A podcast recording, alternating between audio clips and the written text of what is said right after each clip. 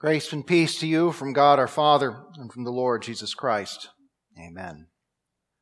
Word of God for our special consideration this morning is our second reading, Hebrews 11 verses 1 to 3 and 8 to 16 as printed in your bulletins and already read. Dear fellow strangers and pilgrims on earth. You know, it's kind of hard to talk about it. It's hard to talk about faith. At least it's hard to say the right things the right way and be understood correctly. That may surprise you somewhat. After all, we talk about believing in Christ all the time. We sing hymns about our faith. We define ourselves as believers over against those who do not believe. You might well ask, what's so tricky about faith?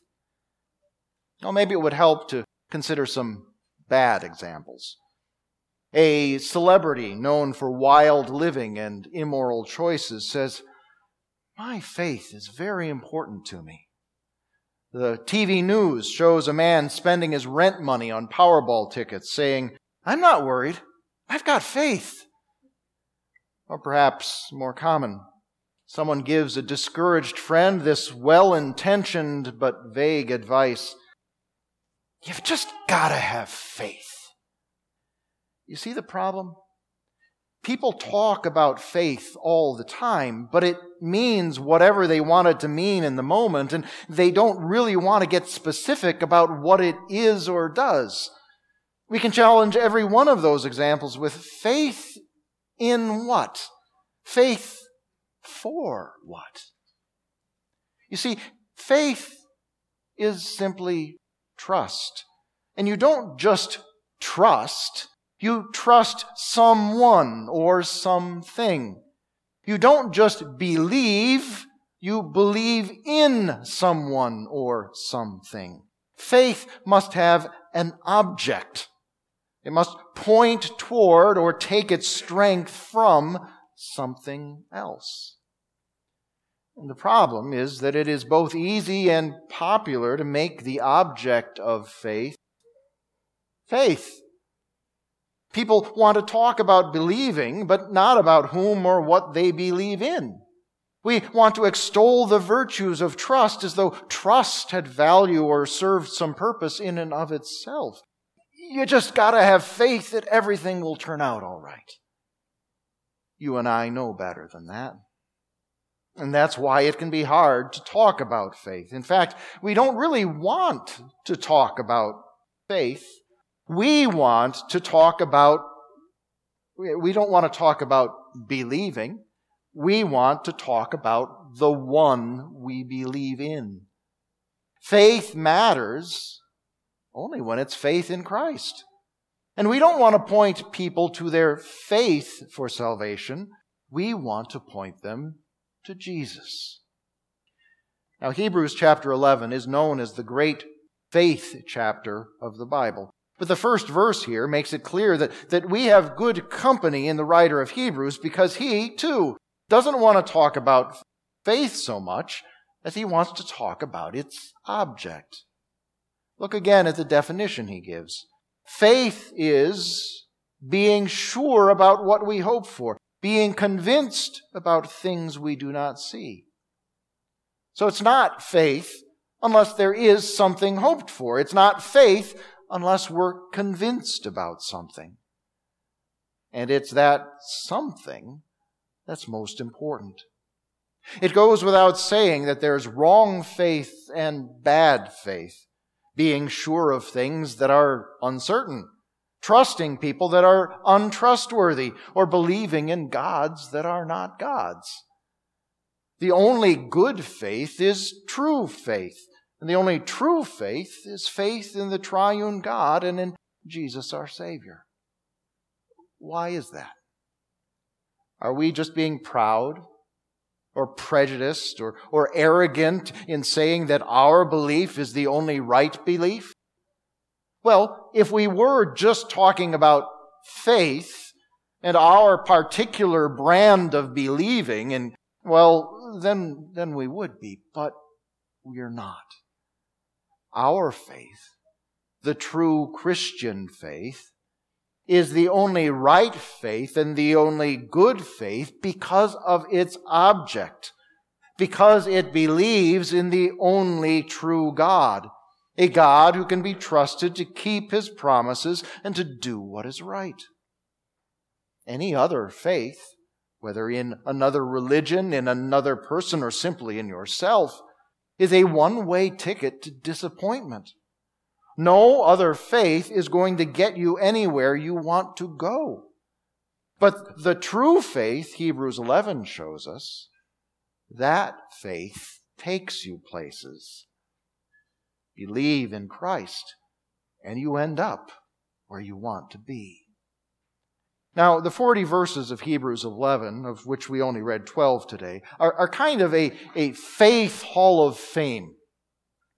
The encouragement here to a stronger and more vital faith is not believe harder, but rather see God can be trusted. The Holy Spirit's purpose here wasn't so much to show us the Abrahams and Jacobs and Rahabs and say, be like them, as it was to say, see, this is what faith does. This is where faith takes you. And we might say that the first place that true faith takes us is into the realm of the unknown and the unseen. That's what the first verse here is all about. Being sure of things we don't yet know and being certain of things we don't yet see. It's the expectation of a guaranteed outcome, the confidence to walk safely in the dark. That's what hope is supposed to be for us. Something certain, just not here yet. Unfortunately, we often think of hope more in terms of, of wishes than expectations. I hope it doesn't rain tomorrow. Or, I hope to tour Europe someday. But faith makes the difference between wishing hope and expecting hope. We know what's coming. It's just not here yet after the unknown and the unseen. Faith takes us to everything there is to know and to see. By faith, we know that the universe was created by God's Word.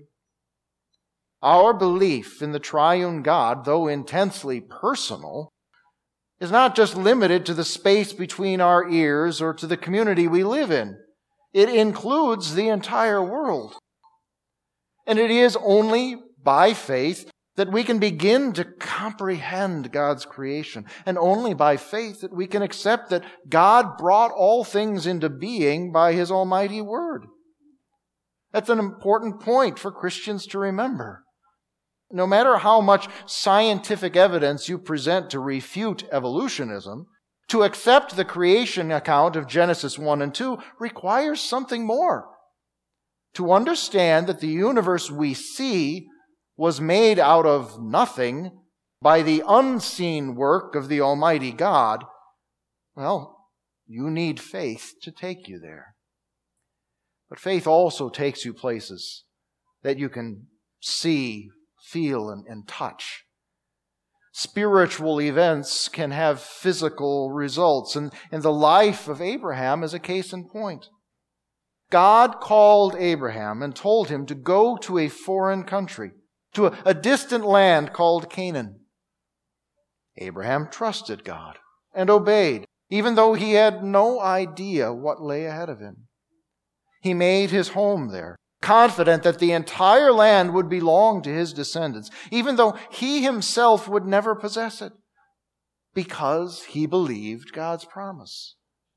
This man of wealth and privilege, and his son and his son's son after him, they would spend the rest of their lives in tents and frequently on the move, not being able to call even one little place their home.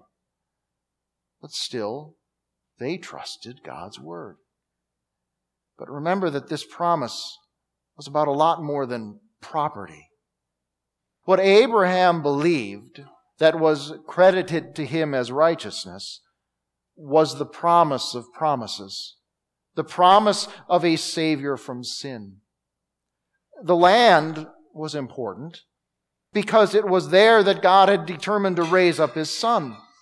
The many offspring and the great nation that would come from Abraham were important because it would be through them that the Savior of all people and all nations would be born.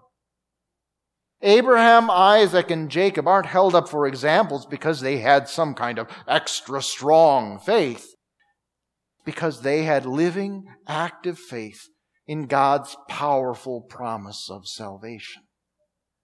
Now, I suppose that after a while, Abraham could have felt that he deserved God's favor. A- after all, he'd been an obedient believer. He'd done what God told him to do. Or Isaac and Jacob could have thought that being born into such an important family put them on the fast track to heaven. But every time the writer here, Hebrews 11, says, by faith, he makes it clear that these ancients were counting on nothing but the Lord and his promises. And that's because they understood how they stood before God otherwise. Without faith in His Word, nothing they could ever do would please God. Without faith, trust in Him, there would be no way for them to get rid of their sins. Without believing what He said was true, there would be no hope of heaven at the end of their lives. We are in the same situation. We know that we are poor, miserable sinners who are corrupt to the core. And if ever we forget that, our sinful flesh has a way of popping up and making its presence known in very disturbing ways. On our own, we deserve nothing but death and damnation. And on our own, there is nothing we can do to please or, or appease God because our sinfulness has made us his enemies. We can put faith in ourselves, faith in other people, even just faith in faith, but none of those kinds of believing will take us to the places we want to go. The only solution to our problem, to your problem and my problem, is the Lord Himself. Because only He has the power to change things.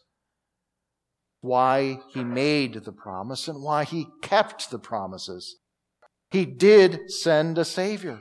His own Son, born of a woman, born under the law that we could not keep so that He could keep it for us.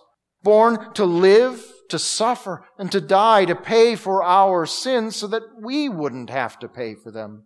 Born to live again after He died so that all who are born again might live again after we die. Here's where we have an advantage over Abraham and everyone else mentioned in Hebrews 11. Their faith was focused on a promise not yet fulfilled.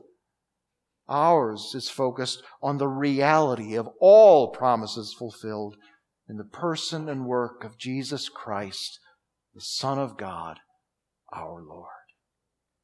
It's good to remember that at the time of our first reading today from Genesis 15, Abraham and Sarah were still childless, meaning that none of God's promises had yet come to fruition.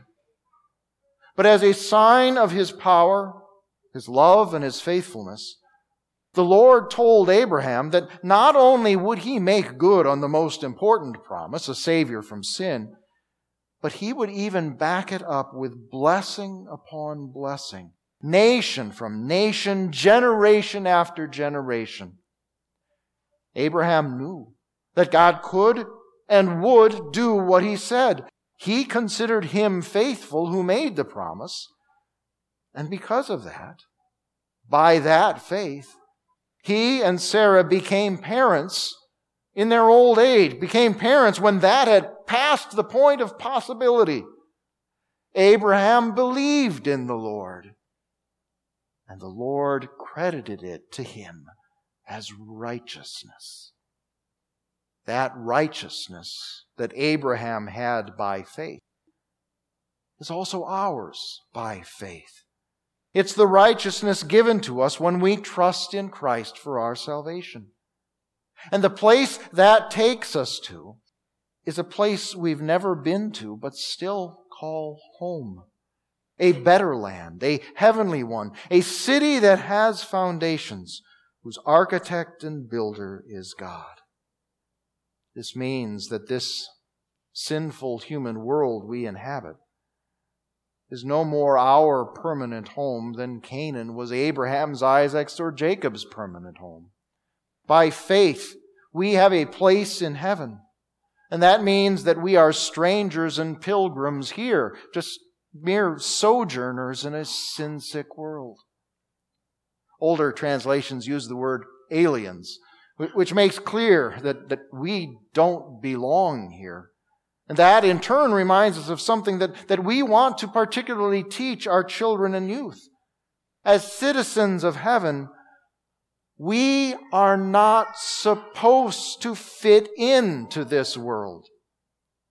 So many stresses and difficulties, even problems and, and sins, result from the desire to, to be like others or to find a way to live and identify ourselves that gives us a place to be comfortable in our culture. We need to remember that Christianity is and always has been countercultural. If you are a believer and you feel a little or a lot like there is some difference or distance between you and your friends and peers, that is good right and normal. We Christians have an identity of our own, a great and blessed identity that distinguishes us from everyone else. Not only what we believe, but who we are and how we are, how we live and love, how we think, speak, and choose. We are holy and righteous children of God. We don't belong to this world. We long for and are looking forward to a better country, a heavenly one, the best possible place to live, a place where we fit because we are perfect people and it is a perfect place. It is a place where we get to live with Jesus and a place of unfailing treasures. And to make it even better, we know that He has prepared places for each of us there, individually. He wants each of us with Him there, and He will fully and eternally be your God and my God there. That is the place. The place that faith, the true faith, will ultimately take us. We are but strangers here. Heaven is our home. Because Jesus died on the cross to take away our sins and rose from the dead so that we too could live forever with him. That is the object of our faith. That is what we believe. It's what you have. It's what you know. It is a certain hope that is already yours. It's something that we are very glad to, to hold on to. We won't shrink back from it, but we'll keep on. Keep on believing in Christ. We will be saved and go home with Him. Faith takes us where we want to go. This faith will bring us home. Amen. Please rise. Now may the God of peace, who brought back from the dead our Lord Jesus, that great shepherd of the sheep, in connection with his blood which established the eternal testament, may he equip you with every good thing to do his will, as he works in us what is pleasing in his sight through Jesus Christ. To him be glory forever and ever. Amen.